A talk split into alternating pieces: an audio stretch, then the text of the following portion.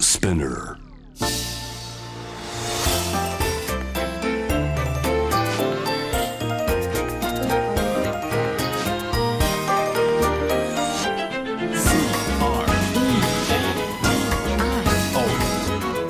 81.3 J-Wave Creadio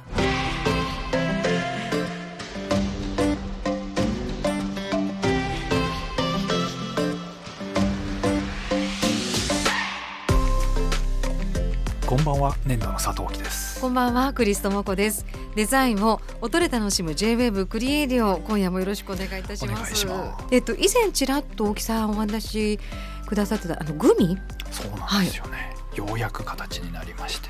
はい、てあの時も喋りたくて喋りたくてしょうがなかったんです。 ようやくお話しできるタイミングが来ましたね。でそうそうはそいれがね、あのまあ完成してもう出てるんですよね今日はそのあのグミを発売されている関路株式会社出ましたね。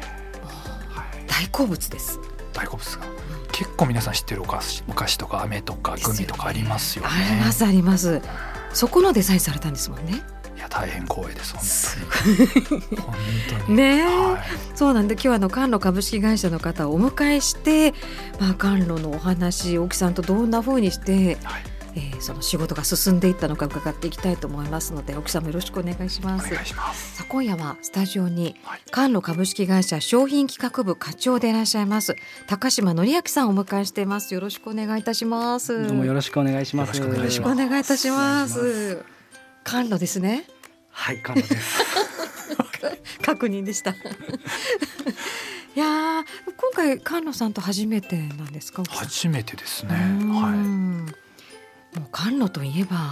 っぱり甘露飴ですか皆さ菅んちょ野飴でしょうあのまずはね、まんまあ丸いまあちょっと大きめのね。っと大きめですよねあずっと飴色というかちょっと茶そ色うそう。はいい、つかもうか迷う琥琥珀色。ですよねあこれこれこれこれこおー出れてきそたれこれこれですこれこですれ。カンラーメンになります。なんかちょっとしょっぱいんですよね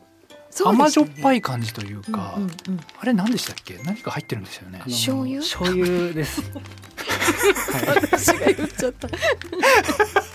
すいません。はい醤油が入ってるあの飴に合う専用の醤油を作りまして、それを配合しております。あー飴に合う専用のはい。じゃあ少し甘めの醤油なんですか。そうですね。うーん甘じょっぱいっていうのはこれやみつきになるそうかも条件の一つですよねそうですね、うんあんまり甘いもの食べないけどこの飴だけはやったら常備してますはいあれとかなんかで見たんですけど、はいこの甘露飴って最近飴としてだけじゃなくて、うんなんか料理に使われてるみたいな話を聞いたんですけどそうなんです。ははいいあの料理にも使えるっていうことをうん今、あ新たに打ち出しをしています。醤油とみりん代わりみたいなそんな感じなんですか、そうですそうでうんす。そういうことにあの料理に混ぜ合わせ混ぜ合わせることによって、うんまあ、コクが出たりとかあの味に深みが増したりということで、今おすすめをしております。えーそれはいいですねですよねちょっとほらあの少し湿気てきたりすると最後の方はもうお魚とかで飴がしけてくるちょのっと もっと早めに食べましょうよそうだよねそれは、はい そう思いましたえーあーでもそういう使い方もご提案があるんですね、えそれって誰かが気づいたってこと社内の誰かがたまたまやってみたらこれ美味しいじゃないかみたいになっちゃったとかっていうことなんですかあのかそういう開発を常にいろんな研究とかしてる人がいるんですかあのきっかけは確かお客様の声だったと思います。はいへーでこういうものに入れたら美味しいんじゃないかっていうような、はいはい、お声をいただきまして、うんはい、私たちも気づいたというえー経緯だったと思います。はい、なんかコーヒーカフェオレとかには入れてたんですけどへー新しい逆に 逆にえカフェオレの中中に甘紅み茶とかあ紅茶うんうん舐めながら飲むこともあるんですけどはい斬新ですねそれへ本当ですかあええで少しずつ、うん例えば溶かしながら飲むみたいな、そうですそうですえそれなんかおしゃれかもしれないですね黒糖みたいな感じでもう甘露飴がある時はあいいかも料しれない料理はすねでもないですねうんやっ新てしみいようちょっとやってみたぜいでひすねぜひそれはいはいこれもでも歴史長いんですよね甘露飴そうですね。と甘露飴は発売が1955年になるので今年で65年目の商品になります。最初の頃から味は変わってきてるんですかバランスはそうですね。うんあのここ最近ではあの裏面にえっとうん元々入れていた、えーアミノ酸、はい。はい、を抜いたりしてより素材感を出す工夫をしております。えアミノ酸は何のために入ってたんですかもともとうんあのまあ、もともとは多分う美味しさの部分で、ま後回あ、し必要だろとしてうというふうにしていたんですけれども、はいやはりあの、まあ、昨今のこのまあ素材を大事にするというか、素材感というところを、はい、よりシ追ンプルに求するということでそういうことですね。はいへー面白いえー味覚がね変わってきてますもんね、きっとね。そうですねへーえ菅野さんって他にどういうのありましたっけね、うん。と弊社のおすすめなんですけれどもまず今一番売れているでミルクキャンディーなんですが売れてるよやっか。ぱ売れてるんですね、金のミルクキャンディー金の濃い贅沢ですよ濃い贅これ沢はですよねこれやっぱりあのヒットしてますか。売れてるんですねそうですねあちょのっとミルクキャンディーの中ではナンバーワンですね。はいこれあの年度では海外で展覧会があるとに準はい備を2週間ぐらいするじゃないですか、現場に必ずこれが置いてあるんですよ。そうそうこれ国内で見たら僕初めてかもしれないです。大体海外で見るってそうな んですよ。レアだなそれも。いやーでもこれ海外で食べるとめちゃくちゃ美味しいんですよ本当に。確かに海外にこの手のってないんですよ。なないですよねいんですよ本当ないに。かもしれうない。ーん私も実は別な会社のミルク系好きでしたけども、はい、もう乗り換えて ます。 恩着せがましい。ありがとうございもうます。これですから。乗りこ換れえたがん出ですてかねら。。乗り換えましたか。これもかそううですよそうですで結構意識してないのいろいろ高野さんのはあとどんなのですすか あとのど飴なんですけれども、はいこちらがノンシュガー果実のど飴ですね。あー見たことある見たことある。あの買う買うクリさんとかね喉をケアするから結あ構と喉こ飴れもね。カロリーも低いのでああそうなんです。はい。そうですへー人工甘味料も不使用なので、はいはい。でもカロリーを取りたいから飴を舐めるんじゃないんですか。大きさもあれ違うんですか。なるほどはそれは平成こ越してそうか違うそういう発想じゃないんですね。でもねそういう場合もあるからねうんうそっかんのど飴なんかほら常にちょっと舐めておきたいっていう状況があるかああ確かにこれからの季節は特にですようんねね。あとは、はいグミらをはい弊社力入れておりまして、うんピュレグミになります。はいピュレグミですよね。ピュアって呼んでたピュレ組だ そうなんです。これピュレグミと呼びます。うん。美味しい周りがちょっと素材が違うんですよね。そうなんです。あのまあ酸コーティング、あの酸味のあるパウダーをまぶしておりまして、最初はすごく酸っぱいんですけど、はい後から甘みが出てきて、そのコントラストがすごく美味しい商品になってます。やっぱりすごいですね。そうグミってそのままにしとくとくっついちゃうらしいんですよね。そうなんですよね。そうです。あのあま中あで何かしらのコーティングをしないとどうしても、うんあの吸湿というかくっついてしまう。なのあでー他社とかだったらあのうんうん油分っていうんですかちょっと油っぽい感じのものを表面をコーティングしてくっつかないようにしたりうんで菅野さんのピュレグミはこの粉によってちょっとこう酸っぱい粉をつけることではいベタベタくっつかないっていう、そうか。じゃあちょっとそういうなんかこう策を考えるときに新しいアイディアでこれが生まれた。そうですね。はい。うん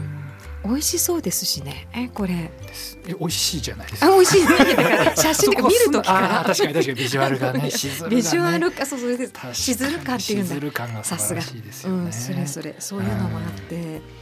うん、ねえ、いやでもこれなまあ何種類ぐらいあるんですか。もうこれだけでももう確かに今だけですごもい4つ5つ今ご紹介いただきましたけどね全部でえいくつぐらいあるんだろうはい。あの弊社で年間100品以上うん発売させていただいております。 3日に1個出してるってことですかそうです。ね。3日に1個ぐらい。 100品以上新しいものをえそうですあの商品のリニューアはいルも含めるんですけれども、新しい商品も、はい、入れて、はい、出しておりますそうなんですか。すごいですね。商品企画部大変ですねここでこんなラジオに出てる場合じゃないじゃないですか ね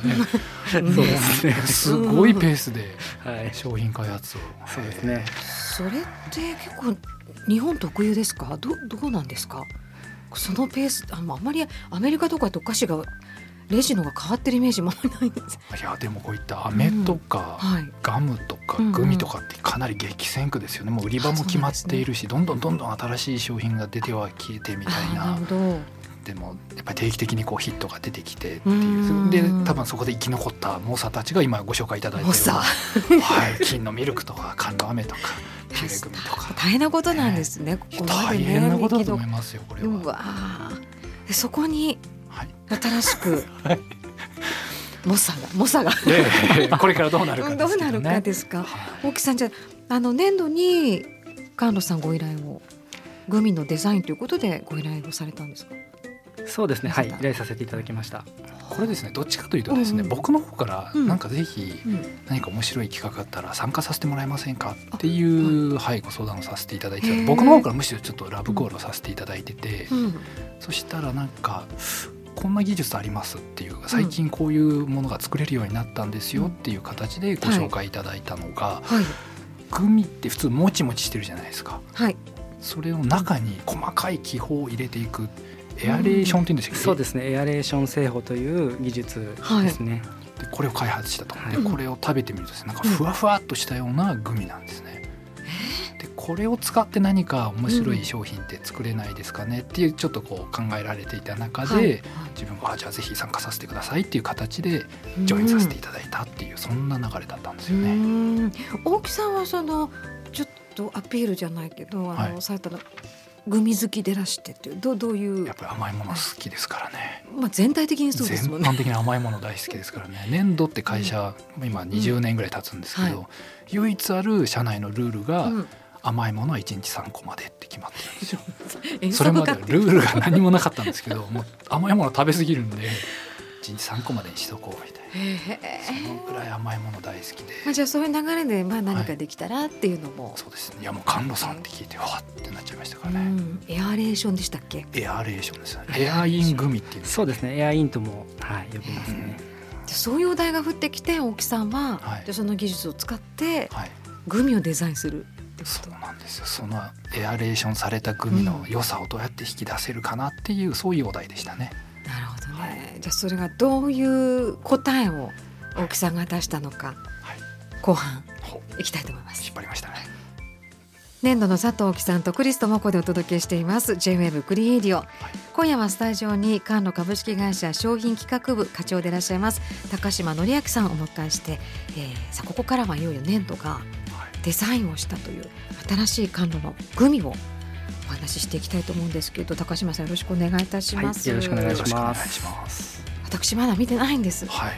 でそうなんですようんまずこのエアレーショングミというのうんうんうんうをん試食させていただくわけなんですよね。はいはいそのまずね大木さんが、はいうん食べてみると確かに面白いんですよ。なんかマシュマロとグミの間みたいな。大木さんはどれぐらいあその時試作で食べさせていただいたまさにこのピュレグミの形で。ほうほうその型があったので試しに作ってみましたっていう形で食べさせていただきましていや確かに面白いなって思っていたんですが、まあとにかく今世の中にあるグミ全部食べてみない とダメだなと僕は思いまして。はい片っ端から世の中でこう出ている世にあるグミを全部一通り食べまして結構ありますよね結構ありますね結構お腹壊したでしょその時だけは社内ルールが撤廃されまして一日3個とか言ってられないので三袋までみたいなそりゃもう本当に一日何袋も食べてうーでんそうすると他のデザイナーも「大木さんこんなグミありましたよ」はいって買ってくるんですようんね。うんいまだに買ってくる人がいるん ですよもう終わったってもうプロジェクト、まあ、終わったってそうですねももう食べなくていいんですけど多分僕ただのグミ好きだと思っている人が社内にたくさんいるんじゃないかなって思っちゃうぐ今らいブームらしいよって言わあれて、ね、そうそうそう大木さんに買ってたらいいよって言ってる人いるかもしれないんですけど、えええでそこで一つ気づいたのがいろいろこう食べ比べをするとよりこのエアイングミが面白く感じるというか魅力が感じられるっていうえことうでーんそれでご提案したのがはいその食感の違うグミをうん何種類か入れた商品って無理ですかねっていうご相談をさせていただいたんですよ。あ一袋にそのそうなんですいやー味は一緒でいいからはい食感違いっていう考え方ってそありれえないだはろいういかでと。すね贅沢 なはいうんうんうんそでれもがあの高い高島さんももう動じませんもんねそうもうすごい商品がもうでき たぞあこれなんですかおまたシンプルなパッケージでそうなんえですよー、あパープル横長のパッケージで三角四角丸のそうなんです。もう商品名が書いてないっていう状態なんで、まあ、そのシールがついてはいるんですシけーど。ルで三つの食感が楽しいグミそうなんです。そうなんです。ふわもち勝ちっていうのはその丸がふわ三角がもち四角が勝ちを表してるまさにそうなんです。へえグレープ味こういうのはなかったかもねいや、あれ、ありますとも言え。うんえ食感がでも違うっていうのはねはい、クリスさん、でも実際に、はい。これ開けていいんですか、はい、はいぜひお召し上がりくださいいいんですかはいすいません皆さん皆さんも買いに行ったらあるのかな。 えー、まあいい香りだな。あ、色も少し違うんだ。あ、そうなんでちすょっと小粒でいいですね。これグレープ味ですよねそうですね全部ねはい、全部グレープ味になってまして何から言ったらいいですか。もう好きな形からいってじゃくあだたまたさま勝ち。硬いですよねいや結構びっくりするぐらい硬いんですよそうなんで気抜いてました。すいやそうなんですそうなんです噛み応えあって美味しいけどもびっくりだ。もう目覚めますよねうん。はいなんで僕朝起きて最近それ食べるようにしてます、最初にね、はいすっごい元気になります目が覚める。そのぐらい硬いんですよねここまでのもあるんですか。いそうですねはいえー美味しい美味しい。もう甘露さんの総力を結集して作った硬いグミですよね、うんこれうね、んはい、これ硬くするってどういう調合にしてるんですか、うんうわん分かりやすく言うと、あのーまあ、企業秘密の部分もあるんですけど、はい基本的にはゼラチングミをベースにして、うんあとはまあ乾燥の時間などを調節しながら作ってます、なるほど。水分の飛ばし加減なんですねそうですね はあうんなるほどじゃあちょっと早速餅にあエアリあエアインタイプですね餅あそっちかあ三角のやつです、ね、三角いってみましょう。はい、 うん。う安定のん。安定のもちもち感ですよねもちもち感はいはいはいこれちょっと安心しますよね小さいけど満足感。結構小粒なんですよねうん。はいでもねこれぐらいがいいな。なんでこれ二つずつとか食べるとすごく楽しいですよ確かそうにな。んですよこじうゃあ組み合わさるとまた独特なんですうよわねちょっとごめんなさい。ふわはもう持つ時から。もうもう指先からふわ ですよ千葉さんね大丈夫ですか。すごく嬉しいですあの期待通りの反応をいただけるんでもう典型的なね。典型的なあのみんなが家でやるようなこと。いただきます。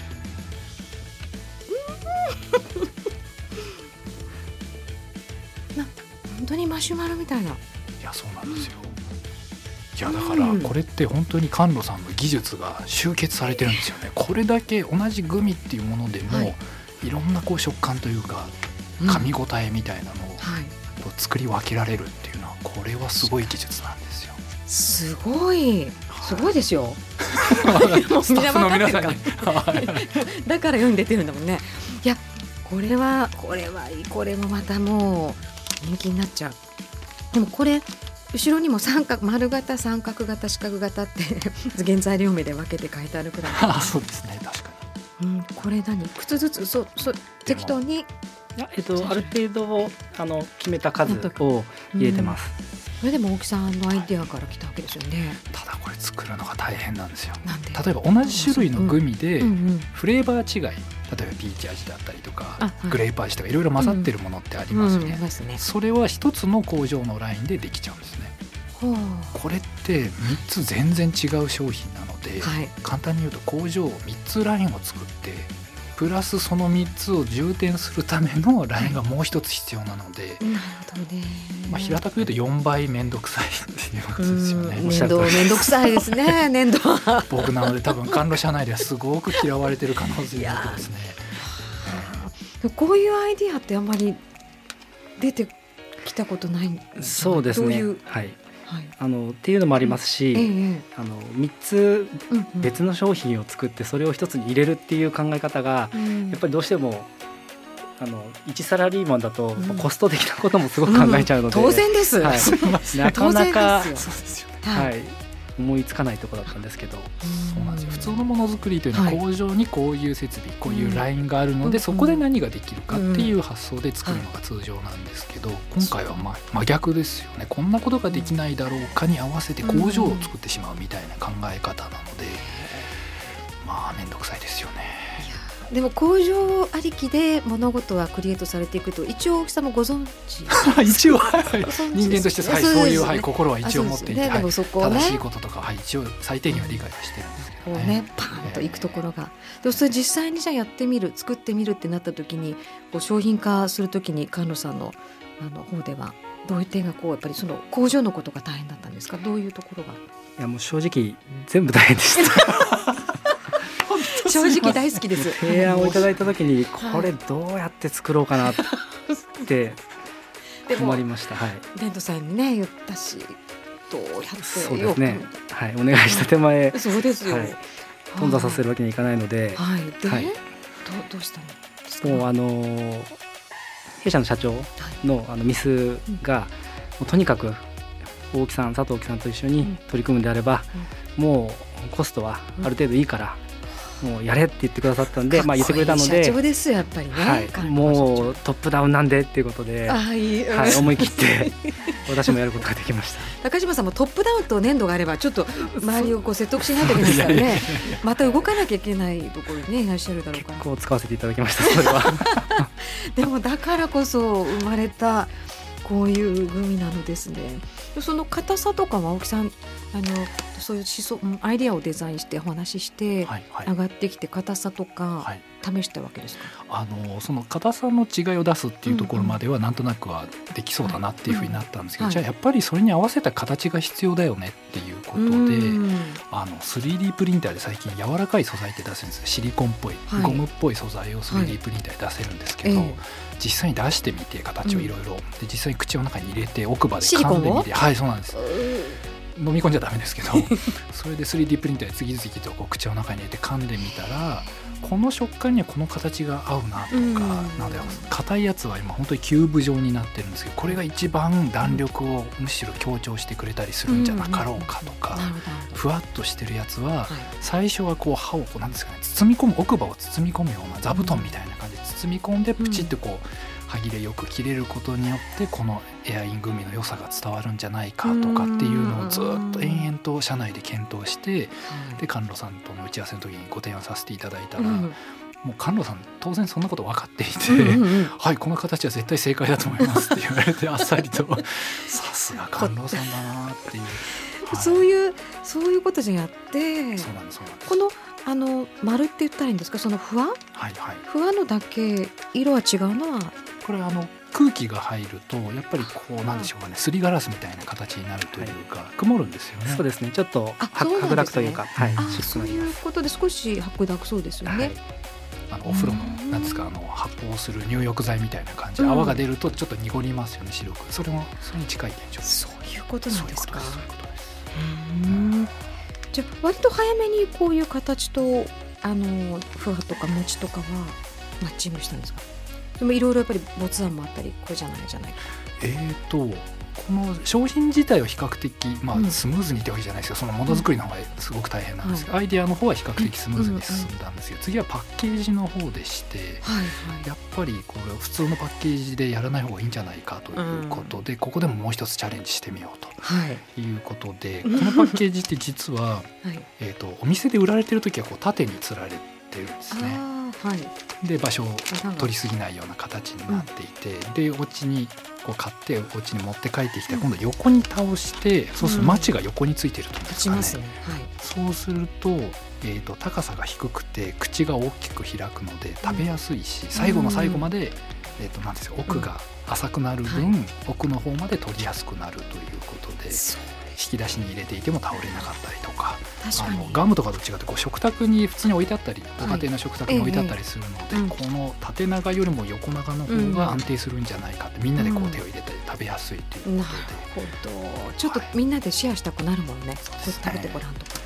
であえて表から情報は全部なくしてしまってもう丸三角四角だけにしてしまおうと。思い切ってますよ。もう そうですねでここにへー裏に3つの食感を楽しむ新感覚グミって書いてあるんですがここも食べる時はもう捨てられてしまう部分にシールですもんねそうなんです寄せてしまっているっていうことなんでです、ね、もだからパッとねあのなんでしょう